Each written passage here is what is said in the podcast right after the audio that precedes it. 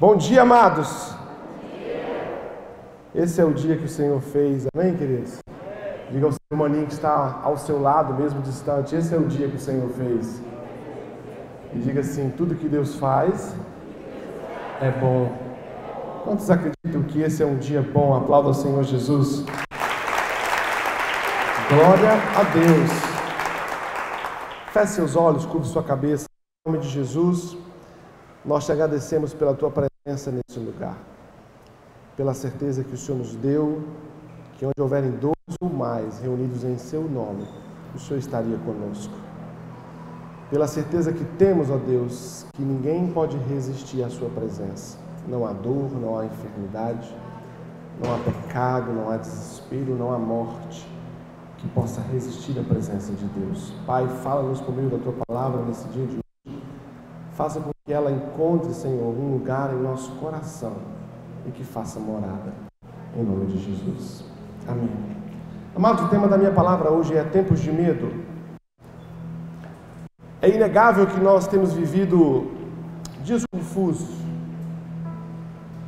dias que perdemos a capacidade de prevê-los, digeri-los, ou de criar alguma expectativa e que seja de fato real a expectativa a respeito dele. E nada pode ser tão poderoso para o medo quanto a atmosfera da incerteza. Quando você lidar com alguns conflitos ou com algumas realidades, e essas realidades elas são cercadas por fortes convicções, naturalmente essa ambiência onde você está vivendo, onde você está pensando, onde você está se desenvolvendo, ela é uma ambiência onde você se escora em algumas convicções e sobre toda e qualquer convicção é impossível que habite nela a sombra do medo. O medo costuma nascer nas sombras das incertezas. O medo nasce nos conflitos. O medo nasce em quando nós deixamos de ser uno e passamos a ser duos.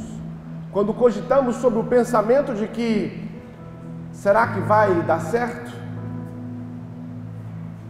Quando nasce em nós esse pensamento de será que vai dar certo, nós cogitamos sobre a possibilidade de duas realidades, a de dar certo e a de não dar certo. Nesse momento é um ambiente propício para que o medo nasça em nós. Nunca em nossa história, em que nós somos parte dela, não a história estudada, houve tanta incerteza quanto os presentes dias. Somos cercados pela impossibilidade, amados, de criarmos convicção alguma sobre o que será o amanhã ou como será o amanhã. Olhamos para as pessoas nas ruas, dentro das igrejas, como cá vocês estão, e é nítido que os nossos olhos, o nosso corpo, a nossa mente, o sorriso que agora é tampado, ou a ausência dele que agora é escondida, conseguimos ver no fundo dos olhos das pessoas uma pergunta que é: como será? O que será? Quem explica o que estamos vivendo? Quem define o que estamos vivendo? Quem é capaz de fazer qualquer afirmação sobre aquilo que estamos vivendo? A ciência não explica, a sociologia não explica, a política não explica, a igreja que deveria explicar também não explica. E nada é tão propício quanto a atmosfera em que eu estou inserido nela e em que você está inserida nela quanto a ambiência para que nasçam em nós medos.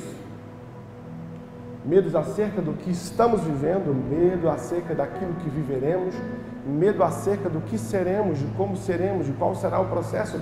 E nada pode ser tão maléfico para o homem quanto deixar nascer em si o medo. A expressão medo vai aparecer a primeira vez na Bíblia com o encontro do homem com o mal. Você vai descobrir que em Gênesis, a primeira vez que na raça humana é mencionada a experiência da sensação e da expectativa, do sentimento, da atmosfera do medo, é quando Deus visita o jardim do Éden e Deus vira e fala assim: Adão, por que você está escondido? Ele diz: Porque estou nu, eu tive medo. E normalmente o medo ele tem sempre a mesma gênesis, a mesma finalidade e a falsa verdade, porque Adão temia aquele a quem Adão deveria recorrer naquela circunstância. Como Adão temeu a Deus. Mas por que Adão temeu a Deus? O que mudou do último encontro de Adão com Deus para o encontro em que Adão temeu a Deus? Qual foi a realidade cognitiva de Adão que alterou a experiência da relação com Deus? Qual foi a mudança que sofreu Adão? para que de todos os outros encontros em que Adão teve com Deus, e Adão tinha comunhão com Deus, Adão celebrava com Deus, o que mudou do último encontro para esse encontro? A simples experiência de passar pela maldade. Porque quando Deus vira e fala: Olha, não coma desse fruto, porque do dia em que você comer, será conhecedor do bem e do mal. Na verdade, o bem já era conhecido de Adão. O bem era conhecido, mas não era diagnosticado, porque a única coisa que poderia definir a existência do bem com clareza era a experiência do mal. Ninguém pode dizer que alguma coisa é doce até experimentar o salgado. Ninguém pode dizer que alguma coisa é amarga até experimentar o doce. Então, quando Adão experimenta o mal, ele consegue discernir que aquilo com que ele vivia era o bem, porque esse atual momento meu é antagônico ao outro. Quantos me entendem? Diga amém.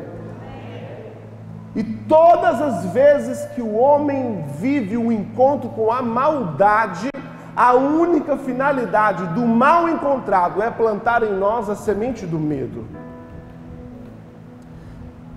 Isso é simples, amados. Se você assiste um, um telejornal e nesse telejornal sai a seguinte notícia: olha, o aposentado fulano de tal foi ao Banco do Brasil sacar a sua aposentadoria e entraram dois homens no banco e foram roubar o seu Antônio. O seu Antônio foi a mão, pôr a mão no celular para entregar o, no bolso para entregar o celular e o ladrão matou o seu Antônio. Você tem um relacionamento com aquela informação que ela é minada de maldade. Isso foi de manhã. Quando é de tarde, você precisa ir ao banco. Você já vai assim, ó. Se você entrar no caixa do banco e entrar dois homens, você se treme inteiro. Amados, nós temos convividos com uma realidade assustadora da maldade que visita o vizinho e parece que a próxima visitação da maldade será na minha porta. E vocês ouvem isso de alguém que perdeu um irmão para essa enfermidade. No livro de 1 João, capítulo 4, versículo 18, diz assim: Não amor, não há temor. Antes, o perfeito amor lança fora todo medo, porque o medo tem consigo a pena, e o que teme não é perfeito em amor. A palavra antropos, homem, significa ficar de pé e olhar para cima. A palavra homem, o significado dela, a sua raiz etimológica, que é antropos, é permanecer de pé, com o olhar para cima. Sabe, amados, o homem não foi criado senão para olhar para cima. Quando nós tiramos a visão daquilo para o que o homem foi feito, de olhar para cima, nós cometemos o equívoco de olhar à volta. E quando olhamos à volta, descobrimos que o olhar que temos para o que temos é a ferramenta que usaremos para construir quem somos. Somos exatamente aquilo para o que olhamos, refletimos em nós aquilo que toma a nossa atenção, aquilo que toma a minha atenção me constrói. Por isso que o homem que é usuário da pornografia, ele é construído a partir daquilo que ele observa. Por isso que uma mulher que é usuária de, de, informações na internet que não condizem com a palavra, ela é construída a partir daquilo que observa. Você é resultado daquilo que você observa. Você se constrói a partir dos seus olhos. Por isso é que a Bíblia diz que se os teus olhos forem bons, todo o teu corpo será bom. Deus não dá a referência da bondade que tem que nascer em você a partir daquilo que você observa, mas a Bíblia diz que não é aquilo que você observa que tornará você alguém perfeito sob fundamentos da bondade. A Bíblia diz que é a forma com a qual você observa o que você está vendo é que construirá em você a bondade. E qual é o problema de estarmos assustados e com medo? O problema de estarmos assustados e com medo é porque essa atmosfera causará em você o primeiro de muitos males. É que você verá as coisas diferentes de como elas são de verdade. Você verá as coisas diferentes de como elas são de verdade. Quem tem filhos aqui? Eu tive, tenho três. E todos os meus três filhos, eu tive o privilégio de ensiná-los a andar de bicicleta. Quem já ensinou seu filho a andar de bicicleta? E quando você põe uma criança em, ó, vocês faz DR depois aí, tá, pastor Eric? Quando você põe uma criança em cima da bicicleta, você tem a verdade sobre aquilo que vai acontecer, que é que ele terá a experiência de ser livre sobre duas rodas. Quantos entendem o que eu estou dizendo? Mas a criança, quando ela senta numa bicicleta, a experiência com o novo, ou a falsa sensação de que é impossível se equilibrar naquilo, fará com que ela enxergue que andar de bicicleta é um perigo. E o medo que nasce nela vai dificultar o aprendizado. Então, um dos males que o medo fará com você é que ele vai fazer com que você enxergue as coisas da forma diferente com que elas são. Seu ponto de vista é do pavor. Isso torna as coisas da sua vida maior do que de fato são. O medo ele agiganta as coisas o medo ele troca o poder de mão. O medo ele deixa com que você, que deveria dominar as coisas, se sinta dominado por elas. E normalmente as coisas com as quais devemos exercer o domínio e devemos vencer o medo para isso são exatamente as coisas que fazem parte do nosso destino ou aquelas com as quais nós queremos. Por isso, uma mulher solteira, e não estou dando recado de púlpito, Qualquer semelhança é mera coincidência. Uma mulher solteira que tem medo de relacionamento, ela vai viver, o, vai ver o antagonismo existencial, porque ela sabe que precisa de ter alguém, mas o fato de ter medo de encontrar alguém errado tirará dela o direito de ter alguém. Quantos me entendem? Diga amém aquele que carrega consigo a chama do empreendedorismo, a chama de criar recursos, de gerenciar riquezas, de ser rico. Estou até querendo pregar domingo à noite sobre o tema de que Deus não te quer pobre. Mas a pessoa que tem o empreendedorismo dentro dela e ela sabe que Deus deu a ela algumas ferramentas, algumas informações, alguns códigos, alguns segredos para gerenciar recursos, mas ela é, ela olha para alguns cenários que causarão resistência para ela, e ela tem medo dessas resistências que serão causadas para ela. De fato, ela permite que nasça nela o medo, e porque o medo nasceu, ela deixará de viver aquilo que precisa viver. O medo empodera seu inimigo. Escute o que eu vou lhe dizer. Quanto tempo eu tenho, pastor? Eu posso ir até que horas? Daqui a pouco você vai dizer assim, eu e minha boca grande. 11 horas tem outro? Tá, então tem que terminar antes das 11. O medo, ele empodera o seu inimigo. Porque o medo é a mesma coisa que você virasse para o diabo e falasse assim: é, você tem razão.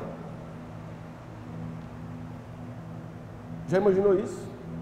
O medo é como se você virasse para a morte e dissesse para ela: Você tem razão.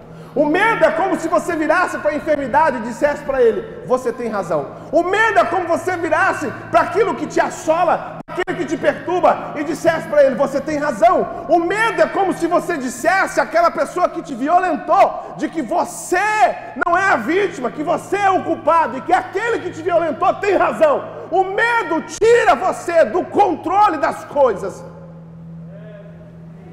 O medo é um espírito, ele é uma atmosfera. Salmos 91, versículo 5 diz assim: Não terás medo do terror da noite, nem da seta que voa de dia, nem da peste que anda na escuridão, nem da mortandade que assola o meio-dia. O medo é uma atmosfera criada, é um pensamento coletivo, é uma falsa verdade que nos domina, que nos toma, que nos subtrai, que nos sequestra, que tira de nós a capacidade de sermos, vivermos e pensarmos segundo aquilo que Deus projetou. O medo é o seu maior inimigo e ele mora dentro.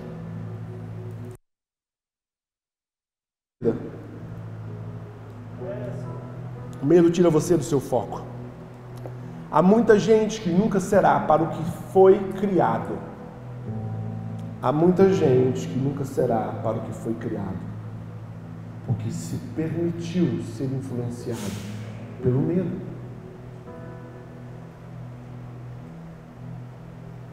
Quando você vê um agente de saúde, um policial, um bombeiro, um médico, que você entrega uma criança engasgada para essa pessoa. A mãe, ela é sequestrada pelo medo de perder a filha. O médico é dominado pela certeza de que ele vai fazer alguma coisa que não fará com que a criança morra. A diferença e a vida da criança estarão nas mãos ou de alguém que tem medo ou de alguém que sabe quem é. Você entende isso, sim ou não? O medo não pode tirar o seu foco. Porque quando a criança é dada na mão do bombeiro, ele não está preocupado se a criança está roxa, ele não está preocupado se a criança está com os olhos virados, ele não está preocupado, ele sabe o que fazer, e porque sabe o que fazer, fará o que precisa ser feito. Deixa eu dizer uma coisa para você sobre a sua vida: você tem feito o que precisa ser feito para que você viva. Aquilo para o que nasceu para viver. Se você não tem feito. Aquilo que precisa ser feito para que você viva. Aquilo para o que nasceu para viver, o medo está te dominando. Deus diz 365 vezes na sua escritura: não tenhas medo, não tenhas medo, não tenhas medo. O medo cria uma perspectiva falsa daquilo que a Bíblia diz sobre você. Ele te coloca no modo sobrevivência. Tem muita gente se arrastando. Escuta o que eu vou dizer. Tem muita gente se arrastando quando deveria estar voando. O medo te coloca no modo sobrevivência. O medo, meu rapaz, é que te coloca do lado de uma moça em que você tem extremo interesse por ela. Você está apaixonado por a única coisa que você precisa fazer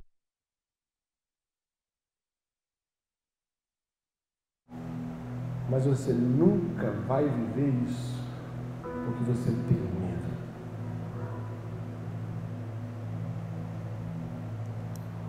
O medo faz você acreditar nos fatos e negar a verdade. Escreve isso na tábua do seu coração. O medo faz você acreditar nos fatos e negar a verdade. E nem sempre fato a verdade. E quando a gente se abraça ao fato e solta a verdade, a gente nunca vai entender quando Cristo diz assim: Conhecereis a verdade, e ela vos, e ela vos. Há quem desenvolve o raciocínio de que a verdade que liberta no contexto escrito é a verdade sobre o Cristo. Mas é impossível que você encontre o Cristo de verdade sem antes ter encontrado a sua própria. Por quê? Porque Jesus jamais se relacionará com o seu fake. Até que você seja de fato quem é para ele, não espere que ele lhe conceda um encontro. Você pode mentir para mim, você pode mentir para os pastores dessa igreja, você pode mentir para si mesmo, você pode mentir para o seu marido, você pode mentir para sua esposa, você pode mentir para os seus pais, você pode mentir para o mundo, mas Jesus só encontrará a sua verdadeira versão. E o texto que é dito conhecereis a verdade, a verdade vos libertará, ele é dito sob a perspectiva de que Jesus pregava para os judeus que criam nele. Escute isso. Jesus pregava para os judeus que criam nele. Esse cenário em que Jesus pregava para os judeus que criam nele, você precisa entender que haviam homens que eram abraçados ao judaísmo e que a, a pregação de Cristo ela era um pouco que controversa aquilo que o judaísmo pregava, mas mesmo a despeito disso, eles resolveram colocar uma ao cristão, ao Cristo. E há um momento em que esse Cristo que prega aos judeus precisam se arrepender dos seus pecados. Nesse momento ele se levanta e fala: Epa, epa, epa, epa, o senhor ia indo bem até agora. O seu discurso ia indo bem até agora, mas agora o Senhor jogou uma bola fora, porque nós somos descendentes de Abraão. Não há pecado em nós. Aí nesse momento Jesus vira e fala: vocês precisam conhecer a verdade e ela vos libertará. E a verdade não é sobre mim, que sou o Cristo, a verdade é sobre vocês. Vocês são pecadores, e enquanto vocês não conhecerem essa verdade, não será possível encontrar em mim a liberdade. O que o senhor quer dizer com isso, pastor? É que nem todo fato é verdade. Ah, pastor, eu estou atravessando um momento financeiro difícil. Fato. Mas a verdade é que a Bíblia diz que Cristo se fez pobre para que você fosse rico. Qual é o fato, pastor? Você está passando por uma crise financeira, é verdade. Eu estou tendo alguns sintomas, pastor, de doença, é fato, mas a verdade é que Cristo cavou naquela cruz todas as dores e enfermidades, e o castigo que nos traz a paz estava sobre ele. Qual que é o fato? Eu estou passando por uma depressão, eu estou passando por uma crise familiar, fato, mas essa não é a verdade sobre você, porque a verdade sobre você é que Deus amou o mundo de tal maneira que deu o seu Filho unigênito para que todo aquele que nele crê não pereça, mas tenha vida eterna. Essa é a verdade que rege a sua vida. A verdade é que Deus continua no controle de todas as coisas. A verdade é que você não está só, é que Deus te amou e Ele não deixou de te amar. A verdade é que há uma promessa sobre a sua casa, sobre a sua vida. A verdade é que essa terra, meu irmão, esse lugar não é a nossa morada eterna. A nossa morada eterna é com Ele para todo sempre. Lá é o meu lugar, lá o seu lugar. Cristo cravou na cruz as nossas dores. A verdade sobre o seu casamento é que Deus uniu e o homem não separará. A verdade sobre a sua vida é que o Senhor é o seu pastor. Não permita que os fatos tirem das suas mãos a verdade. Pode ser sim, de fato, que alguns de nós estejamos vivendo situações críticas. Pode sim, irmão, ser verdade que talvez você esteja com alguns pensamentos que não são de Deus. Pode sim, irmão, ser fato que talvez suas finanças não estejam bem. Pode sim ser fato de que talvez seu casamento não esteja bem. Pode sim ser fato, irmãos, que existe um vírus mortal que nos cerca. Pode sim ser fato, mas deixa eu dizer uma coisa para você. Todos os fatos se dobrarão à verdade das promessas de Deus. Pastor, e porque isso é verdade? Deixa eu te contar uma coisa sobre a verdade. Certo avô, pastor, não foi no culto da escola bíblica dominical.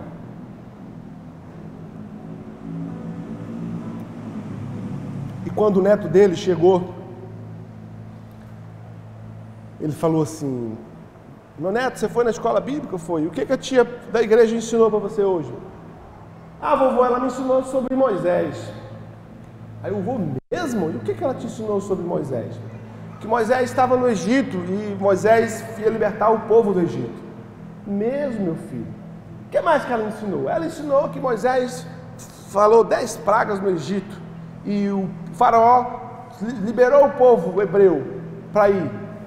E o que mais que ela falou? E aí ela falou que o povo hebreu andou no deserto e o avô foi achando bom. Aí ele falou assim: o que mais que falou? Falou que o povo de Deus chegou de frente ao mar vermelho. Mesmo? E o que, que aconteceu? Aí, avô, sabe o que aconteceu? Veio o disco voador. E o avô, meu Deus do céu. E aí saiu vários lasers do disco voador e começou a matar o povo do faraó. Eu avô, meu filho, não, peraí, vovô, deixa eu te contar. E aí, de repente, esses discos voador, eles alinharam assim e eles soltaram um vento no mar. E o avô foi passando mal com aquilo. Meu Deus do céu, o que, que essa tia ensinou pro meu neto? E o menino foi empolgando, irmão, com aquela história. E aí o disco voador fez rodar assim. Que criança você sabe, né? E aí um vento das asas do disco voador foi abrindo o mar. E aí um disco, outro disco voador veio por trás e foi empurrando o povo. O avô foi cabe na blusa, pelo amor de Deus, o que, que essa mulher está ensinando na escola bíblica? E depois que todo mundo passou, o disco voador subiu e sumiu. Aí, o avô, meu filho, quem foi a tia que te ensinou isso na escola? Ele falou, não, a, a tia não me ensinou isso não, avô. Mas se eu te contar o que a tia me ensinou, você não vai acreditar. Porque é mais fácil, irmãos, acreditar na história do disco voador do que acreditar que o, que o Moisés só bateu o cajado na água. Mas por que, que a gente acredita nisso? Porque está escrito. Ah, não, vocês entenderam. Mas por que você precisa acreditar nas verdades ao seu respeito? Porque está escrito. Uh! Por mais mirambulante que pareça, por mais loucura que pareça, você precisa acreditar nas promessas de Deus. Segundo Reis 4, versículo 8, nos conta a história da sunamita. Todos vocês sabem disso? Que a sunamita vê Eliseu entrar e ela se propõe no coração a construir um quartinho para que o profeta tivesse morada. E quando Eliseu chega naquele quartinho, ele vê uma cama para ele, uma mesa, uma botija com água ele se sente tão honrado que ele vira para a Sunamita e fala: O que você precisa? Como eu posso retribuir isso a você? Ela fala: Nada. Eu moro no meio do meu povo, tenho minha família, nada. Não fiz isso para que você me desse alguma coisa. Fiz porque quis fazer. E ela sai. E o profeta fica indignado, porque ele queria retribuir de alguma forma. Geazi, um fofoqueiro de primeira, vira e fala para ela: Eu sei, essa mulher já é de idade não tem filhos. E Eliseu manda chamar a mulher e ela entra, e ele, na hora que ela entra, Eliseu vira e fala assim: Ó, daqui um ano você segurará um menino. Ela, não mintas para mim. O menino nasce. O menino cresce e o menino morre. E essa era um fato sobre o menino morto. O pai dá o menino na mão da mãe doente, o menino morre, e a mãe sai e põe o menino morto em cima da cama do profeta, e ela pega as suas vestes e vai a sair até o profeta. Quando ela passa pelo pai da criança, o pai pergunta: Está tudo bem? Ela responde: Vai tudo bem. E ela vai em direção ao profeta, e quando ela está em direção ao profeta, o profeta está com Geazi, ele vira e fala assim: Lá vem a sunamita, vai até ela saber o que, que ela quer. Quando o Geazi encontra a sunamita, pergunta: Está tudo bem? O que a senhora veio fazer aqui? Ela responde: Está tudo bem. Mas quando ela encontra o profeta, ela se apega àquilo que Deus fez. Ela se dobra aos pés do profeta. E ela vira e fala: Caso eu te pedir algum filho, eu não te deixarei até que a criança volte a ter vida. O que, ela quis dizer com essas palavras? É como se ela dissesse: não é sobre a criança que está morta lá. E não é sobre a mãe que sente a ausência da criança, é sobre aquilo que Deus fez é sobre aquilo que Deus prometeu, é sobre aquilo que Deus realizou, é sobre o caráter de Deus, é sobre a mentalidade de Deus, não é sobre mim. Eu sei conviver com a ausência de um filho, mas eu não saberei conviver com a verdade de que o Deus que fez isso por mim me desampararou. Eu não creio nisso. Eu não creio que esse Deus fará isso. Eu não creio que esse é o comportamento de Deus. E ela se apega à promessa de ter um filho que foi dada por Deus. Eu não sei quais são as promessas que Deus fez na intimidade para você, mas na coletividade, a maior promessa que Ele fez. Eis que estarei convosco todos os dias até consumação dos séculos. Uh! Você não está só. Sabe, amados? Isaías 51, vou encerrar, falta muito, depois eu termino. Outro dia. Isaías 51, versículo 12 e 13 assim: Eu sou aquele que vos consola. Escuta, irmãos. Desconecta de, de qualquer coisa que te tire daqui. Escuta isso. Eu sou aquele que vos consola. Quem, pois, és tu para que temas o homem que é mortal? Ou o filho do homem que se torna erva? E te esqueces do Senhor que te criou, que estendeu os céus e fundou a terra e temes continuamente todo dia o furor do angustiador, quando se prepara para destruir. Pois onde está o furor do que te atribulava? Sabe o que Deus está dizendo aqui? Que se você tiver medo, você se esqueceu de quem é Deus. Deus vira e fala assim: Mas como você se esqueceu de quem eu sou? E está se permitindo ser amedrontado pelo homem ou por aquele que te persegue. É como se Deus estivesse dizendo para mim, para você nessa manhã, em que momento da sua vida você se esqueceu que tem um Deus. Em que momento da sua história você permitiu ser contaminado pela informação de que existe alguém ou alguma coisa que é capaz de te tocar?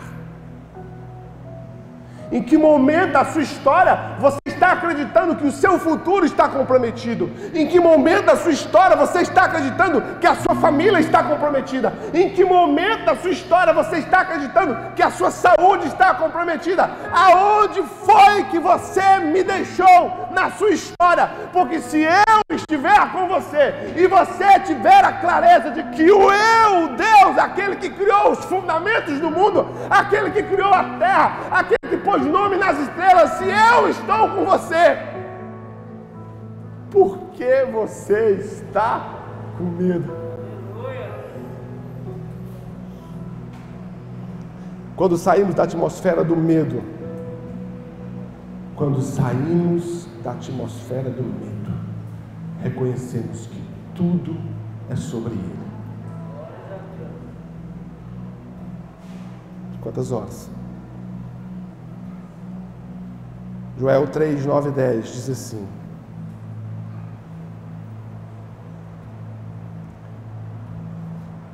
Proclamai isto entre os gentios, preparai a guerra. Eu amo esse versículo, irmãos, eu amo esse texto. Pelo amor de Deus. Nós somos uma geração frágil, uma geração medíocre, um povo de alma fraca, de mente poluída de ouvidos impuros e de olhos comprometidos. Nossas guerras não são guerras, irmãos. Tem guerra que chega a ser ridícula. Tem guerra entre marido e mulher brigando porque um quer o cachorro, o outro não quer o cachorro. Tem guerra entre marido e mulher brigando porque um quer ir para Salvador nas férias, o outro quer ir para o Amazonas. Criam discussões, conflitos, guerras, perdem a paz, perdem a alegria por imbecilidade. Me desculpa o vocabulário que parece ser chulo, mas é direto. Gente que chega a ser tão idiotado que por não ter conflitos faz questão de criá-los porque aprendeu a viver na ambiência da insegurança, não sabe ter paz. Esse texto cria um contexto em que era fato de que a guerra viria. E ele diz assim: proclamai entre os gentios e preparai a guerra. Estamos em guerra, irmãos. Estamos em guerra contra a mídia, estamos em guerra contra governos, estamos em guerra no mundo espiritual e não devemos ter problema em estar em guerra. Faça guerra. Não se conforme com a injustiça, não se conforme com a mentira, não se conforme com a pornografia, não se conforme com o adultério, não se conforme. Os homens precisam aprender a fazer guerra. O texto diz assim: proclamai aí entre os gentios e preparai a guerra e suscitai os fortes. Aonde estão os fortes de juiz de fora? Não, não, não, não, não, não. Vou parar. Aonde estão os homens e mulheres fortes de juiz de fora? Chamai os fortes, subam todos os homens de guerra, forjai espadas, enxadas, lanças das foices, e diga o fraco. Não, e diga o fraco. E diga o fraco. Tempos de medo requer homens e mulheres fortes.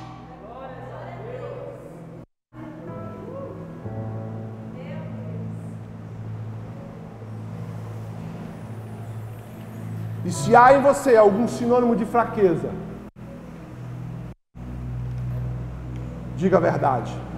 Qual é a verdade, pastor? Eu sou forte. Se não tem nada construtivo para falar, faça um favor a si mesmo e a nós. Cale a boca. Se não tem nada abençoador para falar, faça um favor a si mesmo e ao mundo, ao universo, a juiz de fora, a sua casa, a sua igreja. Cala essa boca.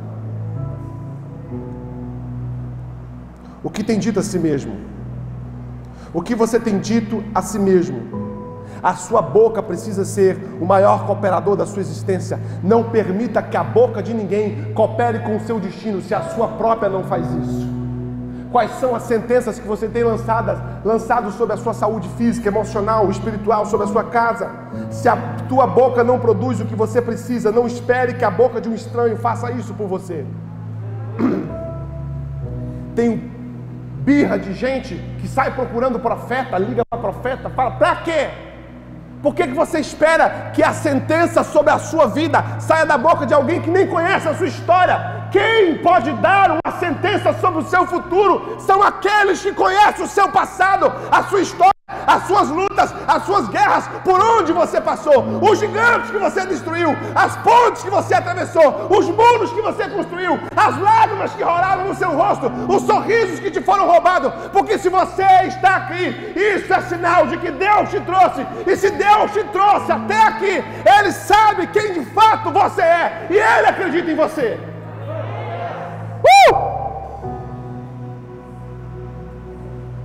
Salmo 27, Davi escreve esse salmo num dos piores momentos da sua vida. Quando ele fugiu do rei Saul. Entenda como ele estava, ele era genro do rei. O rei se levanta contra ele, busca matá-lo, pega a esposa dele, dá como esposa de outro homem, expulsa ele, acusa ele falsamente busca constantemente tirar a vida dele a qualquer preço. Davi não tinha culpa no cartório, Davi não devia, Davi fugia como um cão da mão de Saul. E ele escreve assim, Salmos 27, o Senhor é a minha luz e a minha salvação. A quem temerei? Feche os seus olhos e repita assim comigo: O Senhor Repita com toda a força do seu pulmão: O Senhor é a minha força, é a minha salvação. A quem temerei? O Senhor é a força da minha vida. De quem terei receio? Davi cria, porque cria disse, porque disse viveu. Davi cria no sentido de acreditar. Davi acreditava, porque acreditava disse, porque disse viveu. 2 Coríntios 4, 3 assim. E temos, portanto, o mesmo espírito de fé, como está escrito. Cri, por isso falei. Cri, por isso falei. Nós cremos também, por isso também falamos. Sabe o que está errado, irmãos? No quebra-cabeça da sua existência?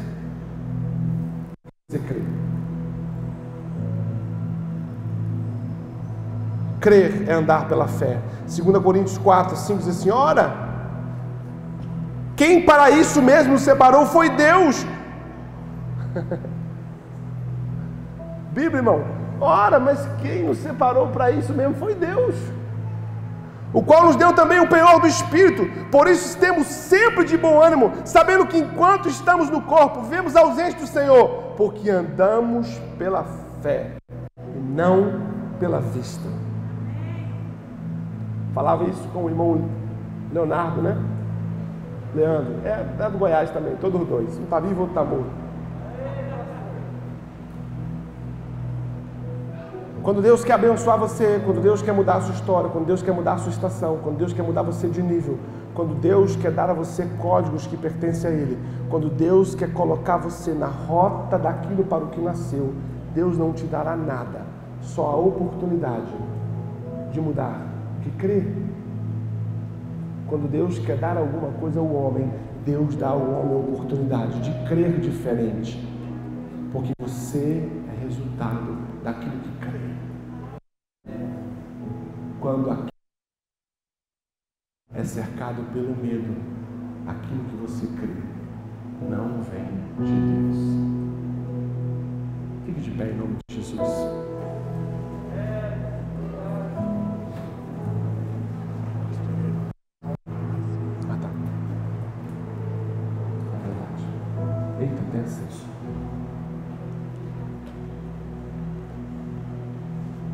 Amados, muitos de vocês estão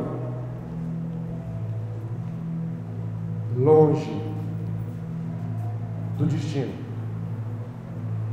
A minha igreja chama-se Igreja Caminho, porque a minha missão na terra, irmãos, é fazer com que eu consiga colocar o maior número de pessoas possíveis no destino. Quando o diabo mata alguém, não no nível de um coração parar, porque a vida não é um coração batendo, irmãos.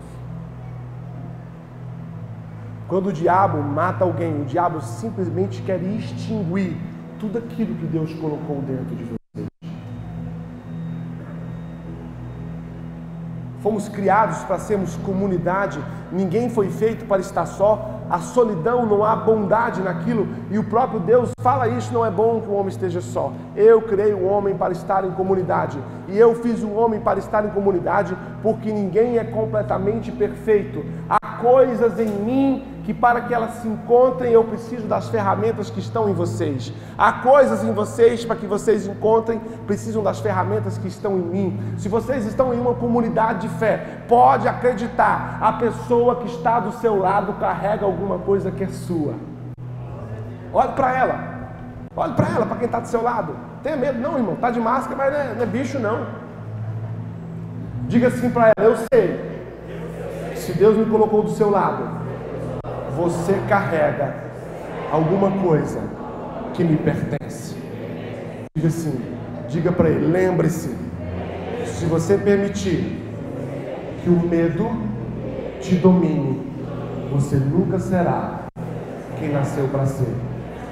Diga, irmão ou irmã, eu preciso que você vença o medo e ponha para de Deus.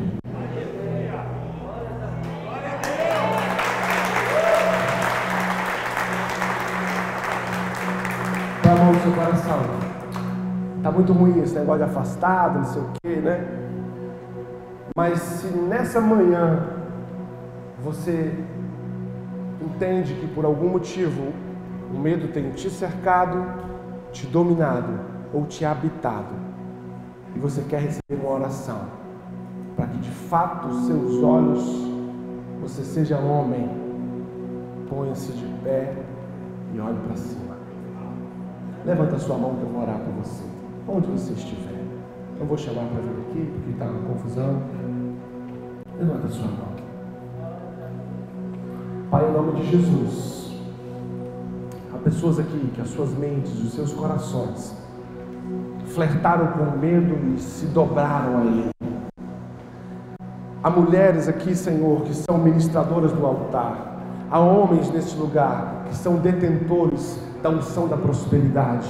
Deus, a gente nessa casa, que serão vozes libertadoras na política, nas universidades, nas faculdades, no cinema, nas artes, ó Pai, no legislativo, Senhor. Deus, as principais cadeiras do nosso país são habitadas por homens ímpios e não tementes a Deus, porque os de Deus perderam a coragem de tomar os reinos, os tronos, as esquinas. Pai, eu quero declarar sobre esses homens e mulheres que foram acovardados, que foram diminuídos, que foram impressionados pelo medo, que o pavor alcançou seus corações e que a sua mente não mais coopera com a mente de Deus. Eu quero liberar uma palavra, Senhor, nesse dia de hoje, que haja uma libertação. Espírito de Deus que ressuscitou Jesus dentre os mortos e opera em nós.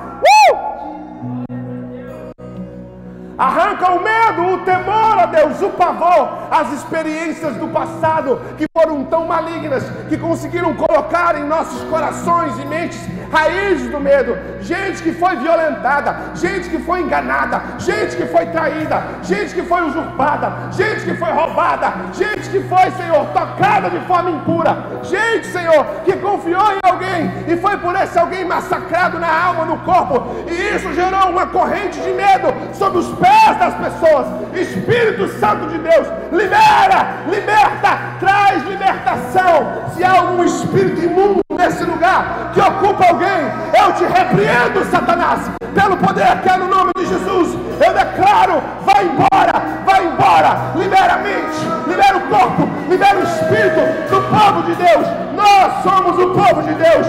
Deus nos conhece, Deus conhece os que são seus. Uh!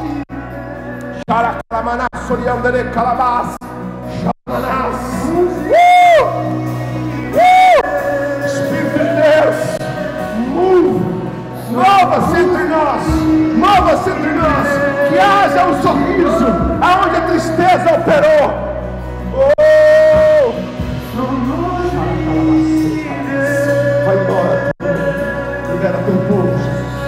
Liberta teu povo, Jesus. Liberta teu povo, Jesus. Dá asas àqueles que rastejam.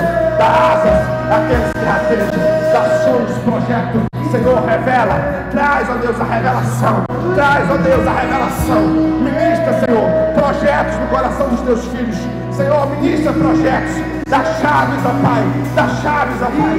Espírito Santo de Deus. Espírito Santo de Deus, que todo medo, que todo pavor, que todo susto, que todo recuo, que toda mentira de Satanás que operou na mente e no coração dessas pessoas, eu dou uma palavra de ordem agora. Vai embora, vai embora, e vai embora, e vai embora, no nome de Jesus. E se você crê nisso, aplauda ele com alegria e com fé. Uh! 1 Coríntios, capítulo 11, versículo 23. Paulo diz a igreja mais complicada da sua época: Pois o que recebi do Senhor também vos entreguei. Que o Senhor Jesus, na noite que foi traído, tomou o pão e, tendo dado graça, o partiu e disse: Isso é o meu corpo que é dado em favor de vocês. Repito assim comigo: façam isso. Diga comigo: façam isso. Diga forte: façam isso em memória de mim. Ele continua dizendo da mesma forma, depois da ceia, tomou o cálice e disse: Esse é o cálice, a nova aliança do meu sangue. Façam isso sempre que o beberam. Diga em memória de mim. Diga comigo em memória. Repita alto, em memória. Sabe por quê, irmãos? Porque a gente se esquece. Você anda segunda, terça, quarta, quinta, sexta-feira e você se esquece. Você se esquece que um dia Deus amou o mundo de tal maneira que mandou o filho dele. Você se esquece que o filho dele largou o trono de glória e se fez homem, carne, como eu e como você. E você se esquece que ele subiu numa cruz. E você se esquece que naquela cruz ele pagou o preço do meu pecado e do seu pecado. E você se esquece que ele rasgou o véu. E você se esquece que ele me fez e te fez filho de Deus. Há uma coisa que a ceia precisa fazer comigo e com você: é dar a nós a memória e a certeza da obra de Cristo na cruz. E a obra de Cristo na cruz foi perdoadora, foi para perdoar os meus e os seus pecados. Foi para que você se lembre que o sangue de um justo foi derramado. E esse sangue do justo que foi derramado foi o do Filho de Deus. E eu e você precisamos ter um compromisso em nunca fazer com que o sangue dele tenha sido derramado em vão. Jesus confronta o seu pecado Jesus perdoa o seu pecado. Jesus te conecta em Deus. Essa é a verdade sobre você. Não se esqueça disso.